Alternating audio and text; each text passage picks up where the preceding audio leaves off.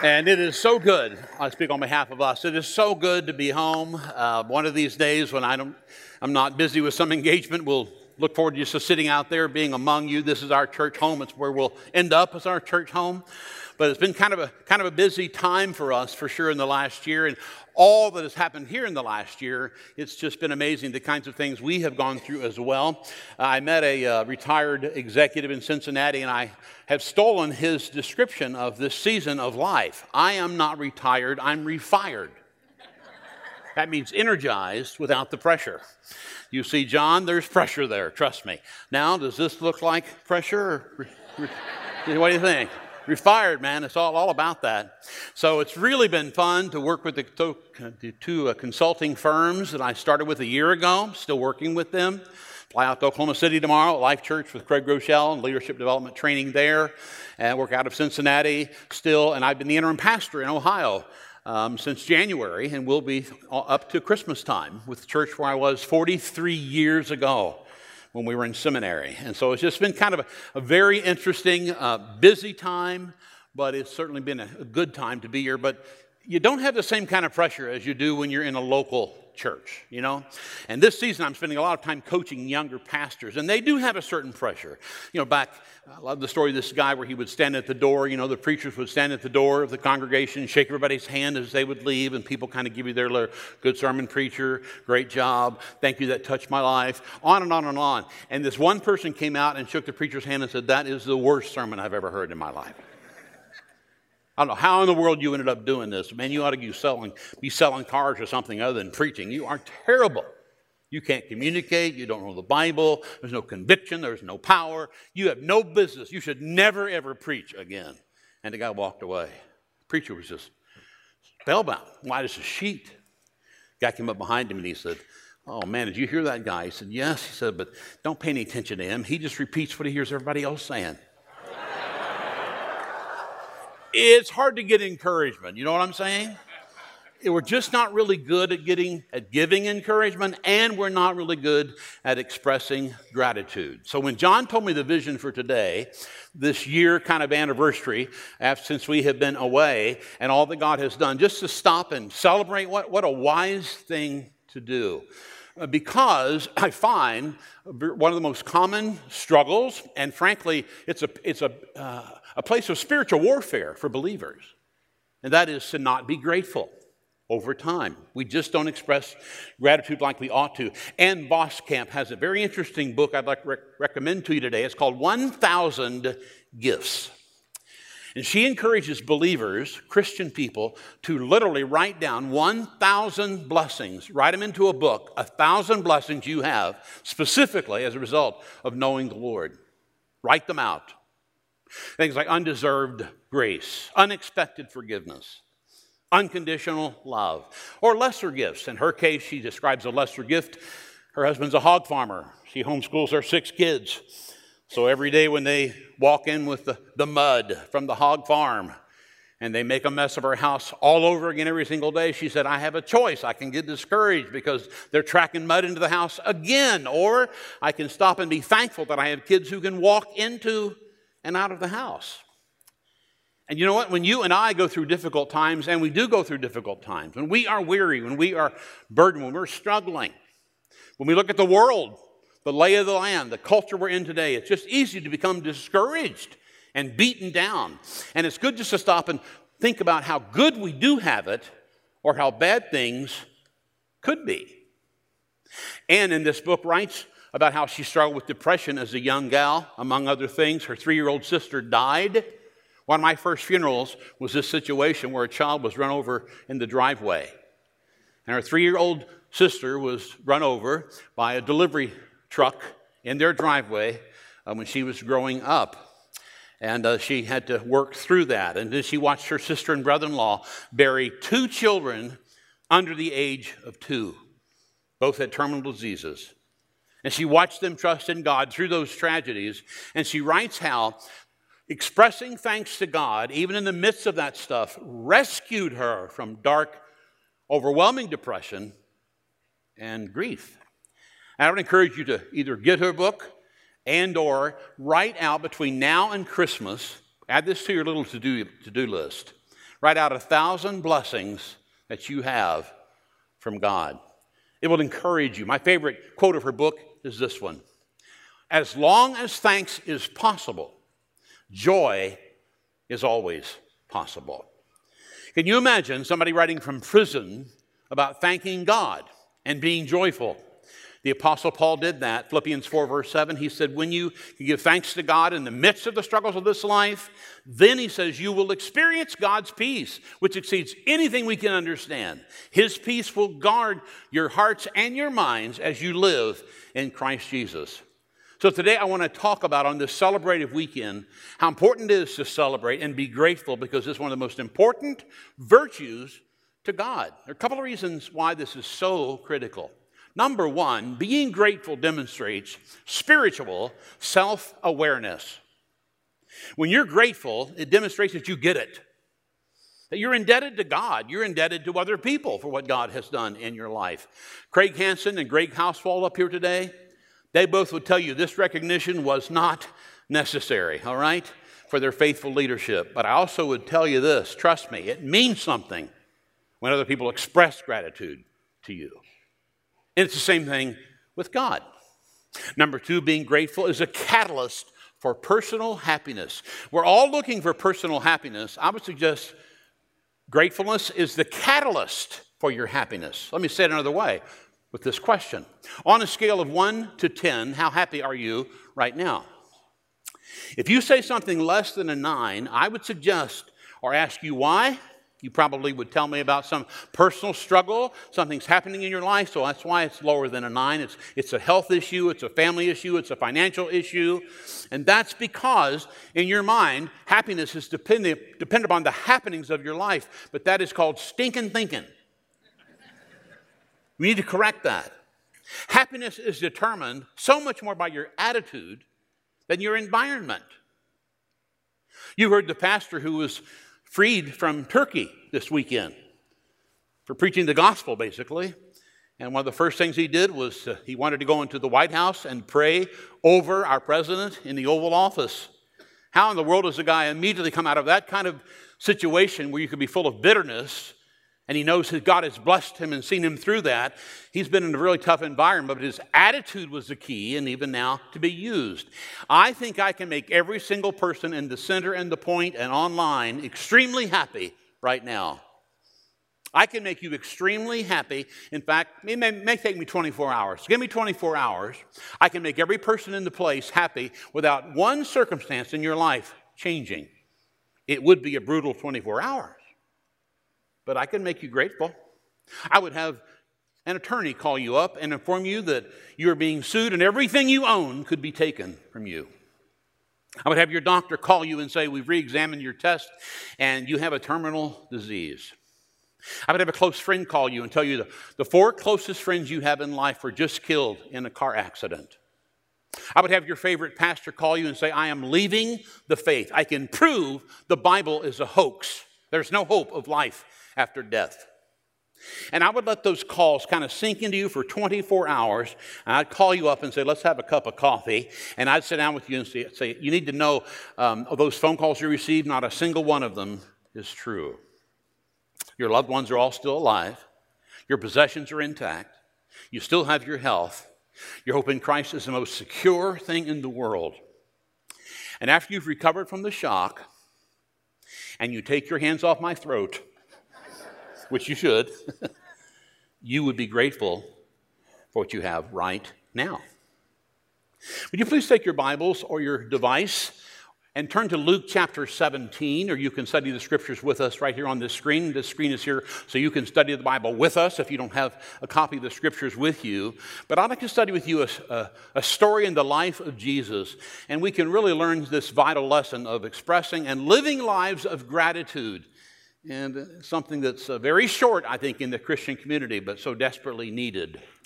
The story reads this way As Jesus continued on toward Jerusalem, he reached the border between Galilee and Samaria. As he entered a village there, ten men with leprosy stood at a distance, crying out, Jesus, Master, have mercy on us. He looked at them and said, Go show yourselves to the priests. And as they went, as they went, they were cleansed of their leprosy. Leprosy was incurable. It was a terrible disease. It deadened the nerve endings so much that you couldn't feel uh, parts of your body. And I mean, they would, they would rub off their fingers sometimes without realizing it. Their toes, noses, and ears would fall off. They were isolated because people felt you could get it like you can catch the flu.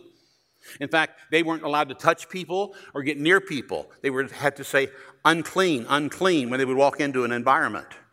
And so they're, they're at a distance from Jesus, and here they are unclean, but they realize Jesus is the only hope that they have.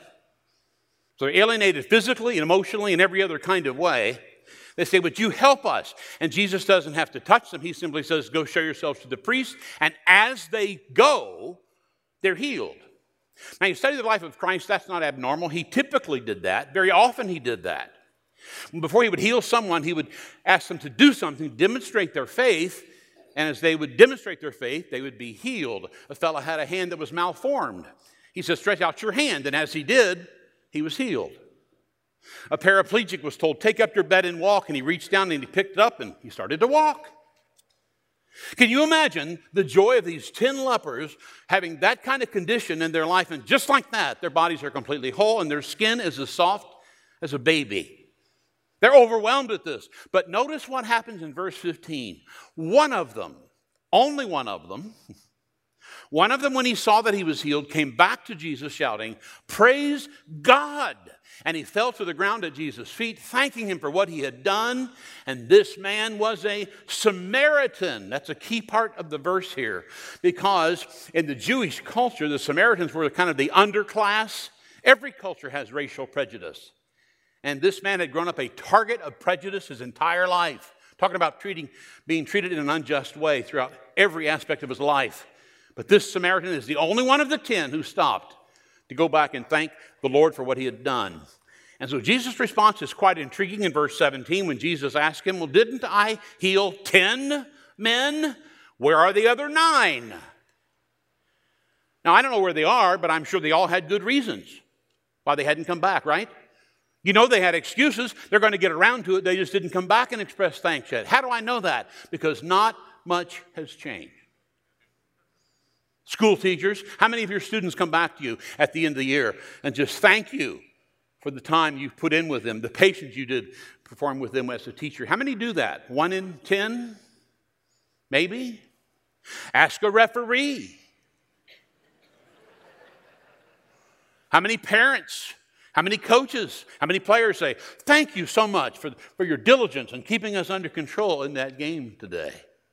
Ask a doctor or a dentist after they perform some surgical procedure. You get home. How many of them receive a note later on to say, Thank you so much for the success of the surgery and what you've done for me? People who are working in their sound booth here are people you can't see behind the scenes working PowerPoint. People who are working right now in Kids City, watching your kids and in, in student ministry today. Ask how many of them Somebody will come up after church and just express gratitude. Hey, thank you so much for working in the sound today. Thank you for watching my kids today so I could be a part of this worship. How many people do that? Ask the moms who are here. How many of your kids have come to you this week and said, Mom, I just want to tell you something. I have clean clothes, and Mom, they're folded in my drawer. Thank you, Mom. Now, some of you wonder why your mom doesn't do that. I came to answer that for you today. Your kids don't thank you because they love you. They know you'd have a heart attack and die if they told you thank you. And so that's why they don't thank you. Why don't we do this? What is the problem? God answers our prayers. God, please, God, help me. Rescue me from the situation. Give me a job opportunity. Bring a companion into my life. We beg and plead, and then we get it and we roll on. How many come back and say, Thank you, God? One in ten? I'm guessing maybe. What's the deal? Here's the deal. As I said early on, this is spiritual warfare. Gratitude means so much to God, the evil one tries to get us to do the opposite. You never thought of this as spiritual warfare, did you? You just think that's just kind of the human condition. But no, this is a spiritual battle. You can put the deed, put to death the deeds of the flesh, but somehow there's this ingratitude that sneaks in all the time. How do we overcome this gratitude or ingratitude problem? I'll say it this way kind of a big idea form. Just refuse, refuse to give bad attitudes a voice, period. No more. You're done with it. When you feel that bad attitude coming on, and you can feel it coming on, when you see it in the mirror, that's it. Don't give it a voice. And the more you mature as a follower of Christ, you can develop this skill with God's help. It's described a very interesting verse. I've always been intrigued with the wording of this. 2 Corinthians 10, verse 5, it says, We take captive every thought to make it obedient to Christ. What does it mean to take captive a thought? That's kind of vague. What does that look like? Number one, it means this reject entitlement. We're not thankful because we just feel so entitled. You know, we deserve special treatment. Now, why is that? And is it really an issue? It has to be an issue because we all struggle with this, especially in this part of the world because we have so much. We struggle with it. What drives this entitlement issue? Number one, I think it's unrealistic expectations. Many of us were pampered by our parents or grandparents. They meant well, but somehow life is just supposed to be all about us. You know, no pain, no disappointment. And so anytime life is less than 100% perfect, you get critical and negative about that.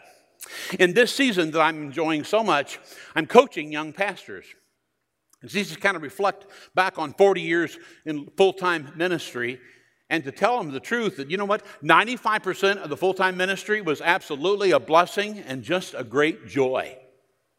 About 4% of it was a grind. And about 1% was nasty. And I reflect back on that, and when I spent often 50% of my time and energy focusing on the 5% I didn't like, I became critical and negative about my job. You don't ever do that, do you? Why do we do that? What's the deal? Hey, it's going to happen, so why do we dwell on that? The Bible says, in this world you will have trouble. It's going to happen. It's contaminated by sin, and so life will not be perfect until we're with the Lord. It makes no sense to focus on the 5% that isn't working right. Be grateful for the 95% that you have. That's a blessing. Perspective. Number two, blessings can lead to dissatisfaction. Now, this makes no logical sense, but I call this one of the ironic inconsistencies of the Christian life.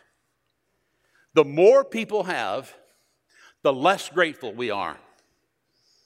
That's true personally, as families, and a church that's blessed like this one, it's true of a church. The more blessed we are, the less grateful it seems that we are. For instance, my wife and I just came back from a trip with my siblings and our spouses to Bahaba, Maine. We would pronounce it Bar Harbor. They call it Bahaba. When you've been to Bar Harbor, Maine, and you look at those islands everywhere from Cadillac Mountain, oh my goodness. Once you've been there, though, we came home the next week and we, we did the canal walk in downtown Indy. I didn't get goosebumps. It's perspective. Uh, if you have eaten at St. Elmo's Steakhouse, don't go to Golden Corral today. If you've driven a, driven a Porsche, you're not so psyched about driving your little Ford Fusion, are you? perspective. It's just the, the more we have, it's a strange thing. And so this great wisdom comes from this man who had so much wealth. And the Holy Spirit inspired Solomon to write these words in Proverbs chapter 30, verse 8 God, give me just enough to satisfy my needs. If I grow rich, I may deny you and say, Who's the Lord? If I'm too poor, I may steal and thus insult God's holy name. You are a rare person. You are a rare person. If you can maintain a humble, grateful attitude when your cup is running over. And by the way, your cup is running over instead of always wanting a bigger cup. Number three, negative friends can really drag us down. Oh, man. Proverbs 13 20 says, Walk with the wise and become wise. Associate with fools, get in trouble.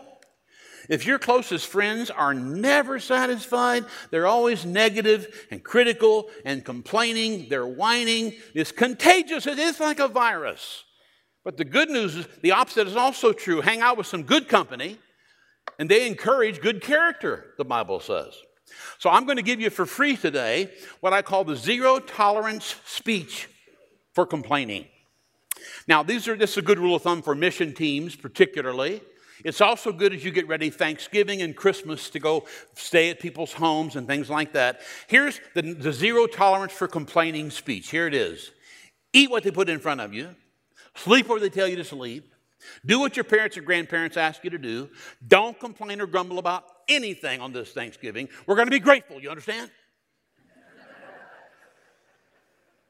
Just decide no negative peer pressure. Don't give it a voice.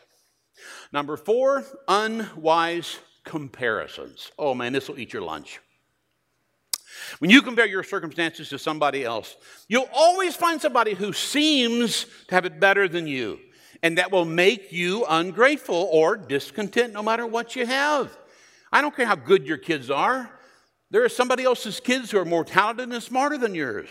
It's true. No matter how great your church is, there's always another church. It just seems like it offers more. They don't have the same issues that you know about at your church. No matter how romantic and uh, committed your partner is in marriage, you can always find somebody else who seems more interesting or interested than your mate.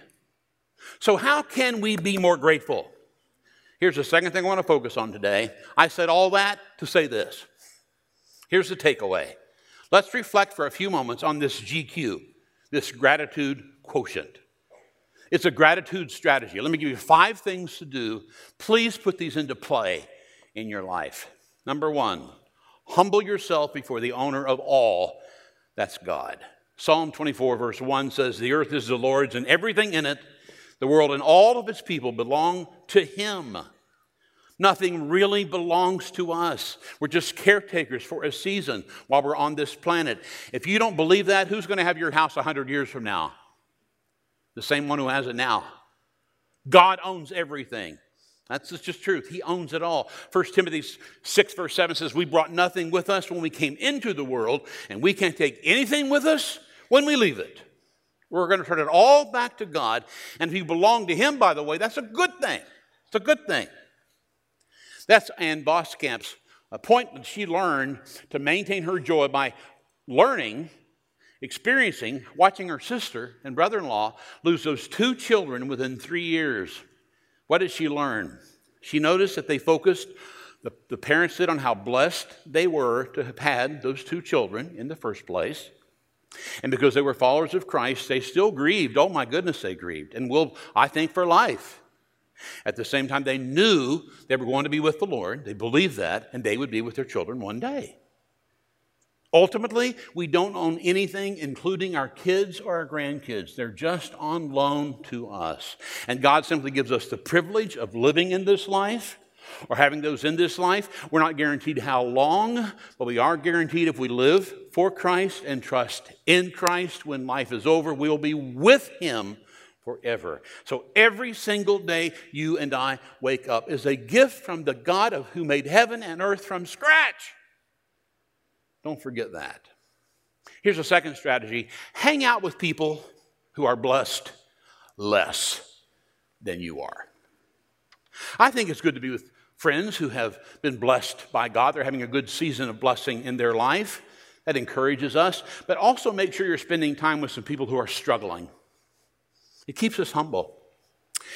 Uh, I am the interim pastor in Washington Courthouse, Ohio, where we started 43 years ago when I was in seminary. Crystal and I went there 43 years ago. We were engaged. We got married our second year, and I've been working with that church, and it's been a lot of fun. And uh, their church about 400 people. They're really at a very critical juncture, so I kind of helped their, their pastor transition out help them hire a new pastor, and they have a great future in front of them. But coming from here and working with them there, um, things aren't always exactly the same. And so we had a couple of baptism weekends. They'd never had a baptism weekend before, so we had one planned last week. And I received this text the week of our week of baptism. Baptistry panel got fried. We thought we had it fixed. It's not working. I thought, are you kidding me right now? That never happened when I was at Connection Point. Or did it? Oh, yeah, I remember telling a group of people how warm and wonderful our baptistry was. and we met at church and we walked into the water and it was ice cold. I remember that. It's kind of good to remember. It humbles us. Uh, we were blessed to have what we have now and when we had less. In fact, um, I had the privilege August the 26th of baptizing a great granddaughter of the woman that my wife and I stayed with our first year of marriage, and we would go up there every weekend from Cincinnati. And she wanted to be baptized uh, on their family farm in a creek. A bridge over 100 years old was around it. Kristen and about 100 people stood outside. And let me show you this baptism I had just a few weeks ago. Here's a picture. We entered that water, and then it just looked like the good old days. Isn't that awesome? Doesn't it look just like the way it ought to be? Oh, man. No, that's not the way it ought to be. What are you talking about? Because what you don't see is once she left, I stood there for a minute because I went like this. It was like I was stuck in mud up to my ankle. It's like, don't fall on your face in front of these people right here, right now. Give me the connection point jacuzzi warm any day of the week. It's just kind of nice to remember when you had less. You know what I'm saying? And it makes us grateful for what we have. Here's another strategy declare war. I mean, out, downright war on grumbling. All right, here we go. How many of you are grumblers? Raise them high. How many are sitting by a grumbler? No, don't raise your hand. I don't want to cause any fights today. No, don't do that. Here, here's the deal this is so serious. You want to attract the wrath of God? The surest way to do it is to grumble and complain. I'm serious. The Old and the New Testament. The people of Israel were slaves in Egypt for 40 years. God miraculously sets them free. So they start complaining about Moses, their leader. God sends them miraculous food from heaven called manna breakfast, lunch, and dinner. And they have it made, all right? And do you know what they start to do? They start to whine and complain.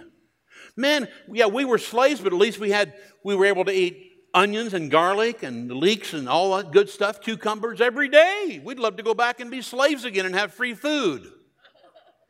Now, what do you think God said? Well, gee, what can I serve you, honey? No, the Bible says God's wrath was kindled because they're complaining. His wrath came down like a hammer just because they complained. And to make sure we get the connection, that's not just an angry God in the Old Testament, okay? In the New Testament, the Apostle Paul said, Don't forget this lesson. 1 Corinthians 10. He said this Don't grumble as some of them did back in Israel. And then they were destroyed by the angel of death. These things happened to them as examples for us. They were written down to warn us who live at the end of the age. God despises grumbling. I wonder if you realize that because it's the opposite of gratitude.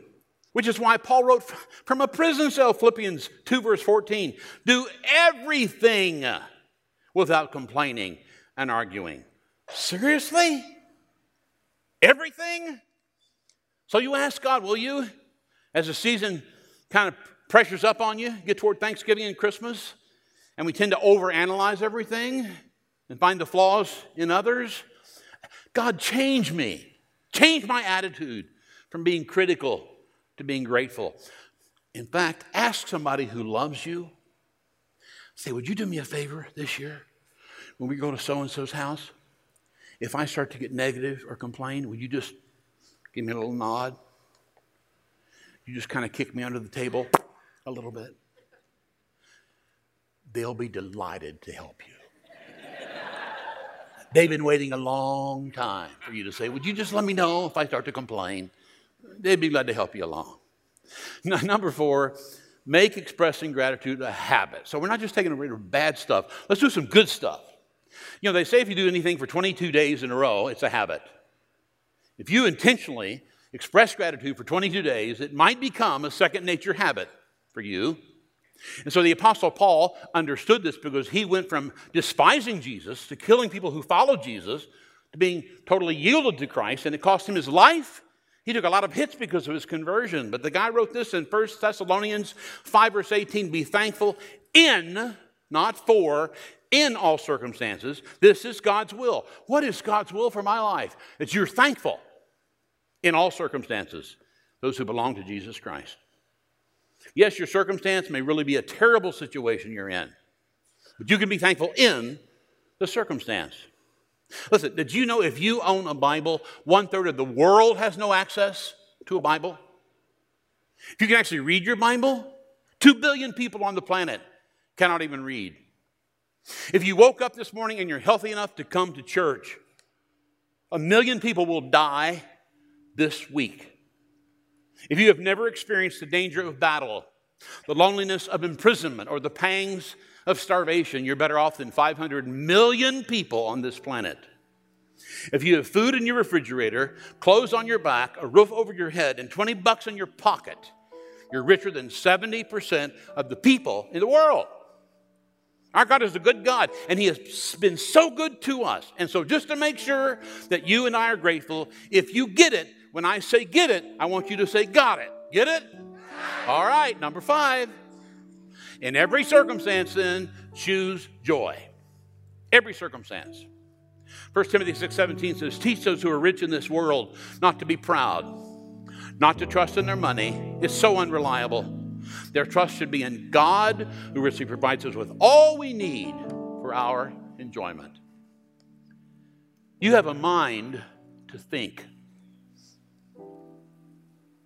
You're sitting in a church family today where no matter what your background is, no background, or any number of religious backgrounds, no matter what your socioeconomic background is or has been, no matter what your racial background is, you are so welcome in this church. You understand that? And most importantly, He's given us the Lord Jesus Christ. And He died on a cross to completely cover our sin. And He does give us the promise of eternal life. Even when we struggle, we can keep our eyes on the goal because of the resurrection of Jesus. I like the way Melody Beattie put it this way. She said, Gratitude, it unlocks the fullness of life, really. It turns what we have into enough and more. It turns denial into acceptance, chaos to order, confusion to clarity. It can turn a meal into a feast, a house into a home, a stranger into a friend. Gratitude makes sense of our past, brings peace for today, and creates a vision for tomorrow. There's a verse in the Bible that's repeated seven times, word for word. First Chronicles 16 34 says this Give thanks to the Lord, for he is good. His faithful love endures forever. Would you stand, please? And would you say these words with me? Words, we're going to articulate this praise to God in Scripture, and then we're going to sing praise to God together. So say, say these words from your heart before the God of heaven. Give thanks to the Lord, for he is good. His faithful love endures forever. One more time, like you mean it.